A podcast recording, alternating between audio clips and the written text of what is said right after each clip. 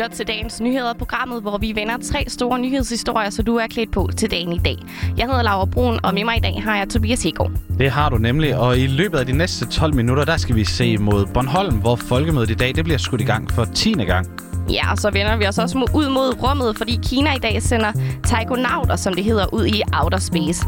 Og så slutter vi altså på græsset i parken, hvor fodboldlandsholdet i dag skal spille sin anden E M-kamp mod Belgien.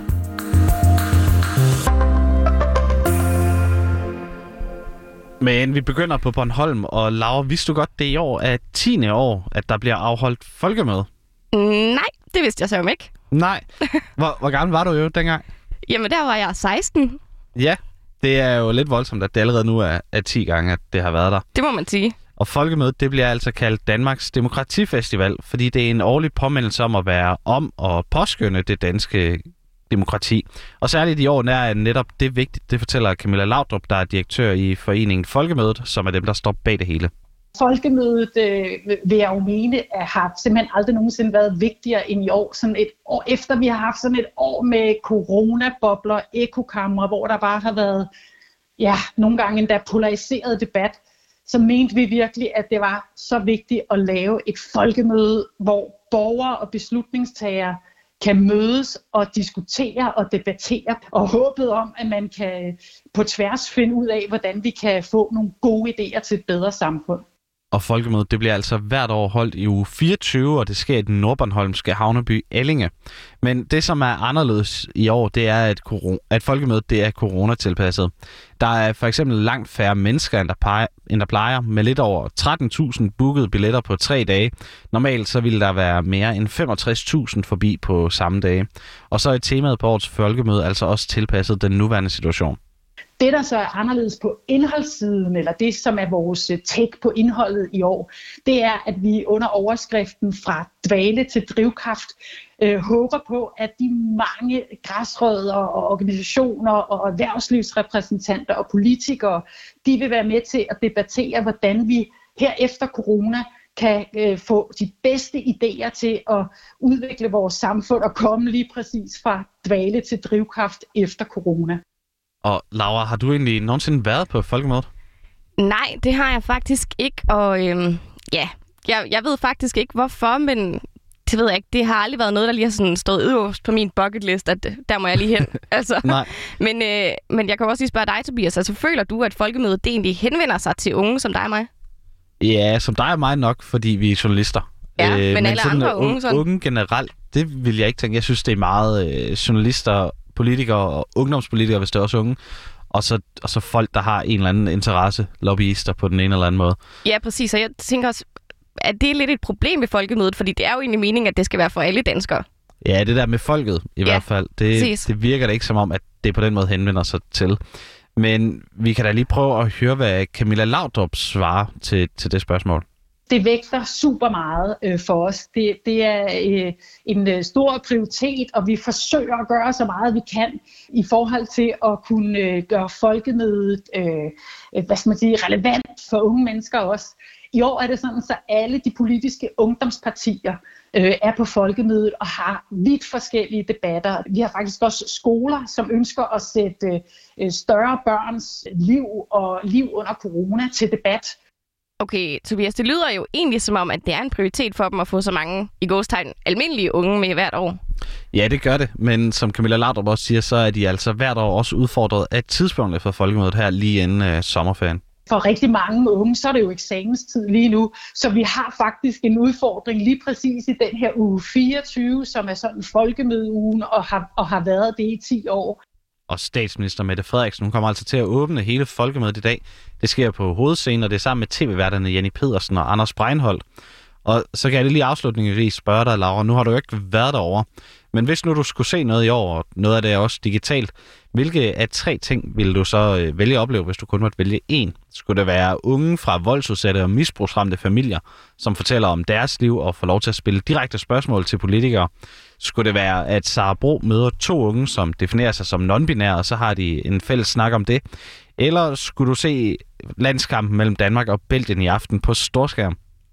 Altså, jeg, Det er lige bare, jeg vil sige, jeg synes, du er ond, når du stiller de her tre valgmuligheder op, fordi du ved lige så godt som jeg, at hvis jeg kun må vælge en, så vælger jeg hundrede procent fodboldkampen i aften, fordi ja, jeg skal støtte op om, øh, om Danmark, men jeg synes nu også, de andre ting, de lyder spændende. Hvad vil du vælge?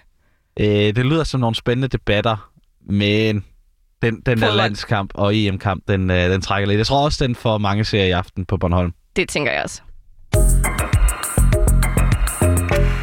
Og så vender vi blikket mod Kina og deres tre taikonauter. Og hvis man ikke lige ved, hvad det er, så er en taikonaut altså en astronaut, fra, men fra Kina. Det er jo amerikanerne, der kalder det astronauter. I Rusland kalder de den kosmonaut, og så sjovt nok, så har Kina deres øh, eget navn. Ham du hørte her, han hedder Mads Fredslund Andersen, og han er astrofysiker ved Aarhus Universitet, hvor han til dagligt er teleskop- og satellitmanager. Og så ved han altså også noget om kinesernes mission om at sende de her tre taikonauter ud til Kinas ret nye rumstation i dag. Kineserne, de har sådan set været imponerende hurtige, og de, og de har haft en enorm opblomstring i alt, hvad der har med, med rummet at gøre i de seneste ti til femten år, hvor de har haft en, en god økonomi, en øh, kraftigt voksende økonomi, og det har gjort, at de, har, de er blevet interesseret i mange af de her ting. Men må jeg så ikke lige spørge dig, Laura, er det første gang, at Kina de sender folk ud i rummet? Nej, det er det faktisk ikke, fordi Kinas første taikonaut blev nemlig opsendt i to tusind og tre, og siden så har der også været seks bemandede opsendelser. Og Mads Fredslund Andersen, han kan da lige fortælle, hvor langsigtede de her mål de er. Den langsigtede plan er nok, at de, de gerne vil være de førende i, i udforskning af rummet. Som et første skridt kunne de nok godt tænke sig at være, være de første, der kommer tilbage til månen. Det er jo også en, et, noget, NASA har, har sagt, at amerikanerne gerne vil, og så kunne der nemt opstå en, en lille konkurrence der, hvem der så, så gør det først. Ja, så Kina går altså for, efter at få sendt sine folk op og lande på månen en dag. Og U S A har også en plan om at vende tilbage dertil omkring år tyve fireogtyve. Og uden sådan at gøre dig til ekspert, Tobias, hvem tror du vinder det her kapløb? Altså, det, det bør da være en fordel for U S A, at de allerede har en plan om det i tyve fireogtyve, tænker jeg. Jeg ved ikke, hvad Kina har planlagt, så... Nej, men det kan jo være, at der kommer et eller andet surprise-moment. Det, det ved vi jo ja. selvfølgelig ikke. Nej, men bør sådan noget ikke være noget, man planlægger i forvejen? Jo, men måske jeg holder de kortene tæt. Jeg satser på U S A. Du satser på U S A. Altså, jeg kan i hvert fald sige, at vi, vi ved jo ikke noget endnu, fordi at, der er jo ikke nogen, der er ligesom kommet derop. Øhm, og astrofysikeren Mads Fredslund Andersen, han ved heller ikke, hvem øh, der ligesom når der op først. Men vi kan lige høre hans bud.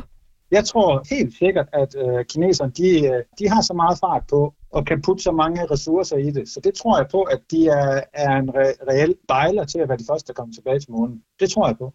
Ja, det lyder da til, at vi skal vende tilbage til det i tyve fireogtyve, når U S A's plan skal være, så kan vi da se, hvem der får ret. Ja, lige præcis. Og det her med, at Kina har meldt sig på banen i konkurrencen om at være de førende i rummet, det kan altså være med til at lægge pres på U S A og andre nationer, fortæller Mads Fredslund Andersen. Personligt så håber jeg, at det, at det, at det betyder, at, der, at det går hurtigere på alle fronter. At det kunne inspirere både amerikanerne, men også E S A for eksempel, til at, at gerne vil putte flere kræfter i det. Jeg synes jo, det er rigtig spændende. Jeg var, jeg var ikke øh, født endnu, da, da vi landede på månen tilbage i niogtres eller halvfjerdserne, så, så det, kunne, det vil jeg da gerne opleve. Så derfor kunne jeg godt tænke mig, at det, at det skete snart.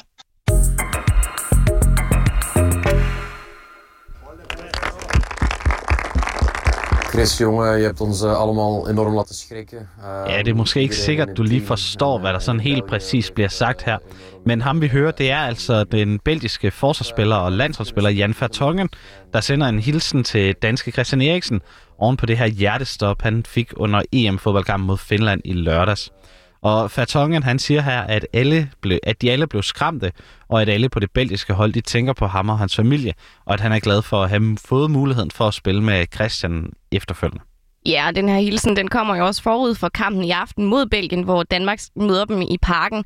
Og det bliver selvfølgelig uden Christian Eriksen, som stadig er indlagt til undersøgelser på Rigshospitalet. Ja, lige nøjagtigt. Og, og aftens kamp, den starter her klokken, starter klokken atten, og der vil altså også undervejs være en særlig markering for Christian Eriksen. Fordi på et pressemøde i går, der fortalte øh, den belgiske landsholdsangriber Lukaku, som også er holdkammerat med Eriksen i Italien, i Inter, at holdet det har tænkt sig at sparke bolden ud af banen og klappe, når der er spillet ti minutter. Det er en øh, aktion, fansen er sat op, hvor de vil rejse og alle sammen klappe for Eriksen i det tiende minut, som jo er til ære for ham, da han bærer tallet nummer ti på landsholdet. Ja, og det, jeg synes, det er en ret vild udmelding. Jeg, allerede nu her i studiet, så er det lige før, jeg sådan får kuldegysninger af det, og jeg glæder mig ja, på en eller anden måde helt vildt meget til at se det i aften, fordi jeg tænker, det ville være helt vildt smukt, hvis, hvis det lykkes. Øhm, og den her idé med at hylde Eriksen har også taget fart siden i mandags, hvor et opslag om en opfordring til netop at klappe efter ti minutter her, det er blevet delt igen og igen, og så skal man ligesom klappe et minut, mens man står op, mener jeg, det er noget, jeg mere ja, læst. Noget, set. Ja, ja, det skal vi være klar til i aften. Det skal vi. Og forud for kampen i aften, der har de danske landsholdsspillere samtidig fået tilbuddet om at genbesøge parken, hvis de har lyst.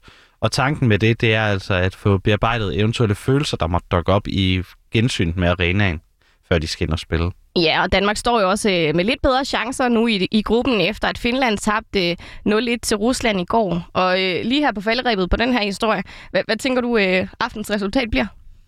Øhm, uafgjort. Lad os satse på et point. Ja, det bliver ikke så vigtigt. Hvis vi kan slå Rusland med to, så kan vi jo videre som nummer to alligevel. Det er også rigtigt, men lad os da satse på minimum uafgjort. Det vil ja, være fedt. Det.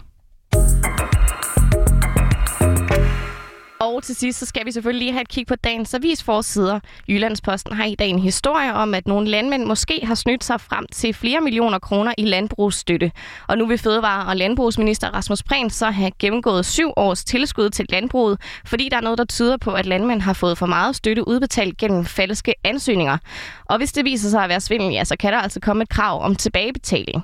For nylig så fastslog Rigsrevisionen, at, øh, sjusket, at for sjusket kontrol med netop udbetaling af landbrugsstøtte har gjort det muligt at snyde sig til ekstra tilskud i flere år ved at splitte en landbrugsbedrift op i flere C V R-numre.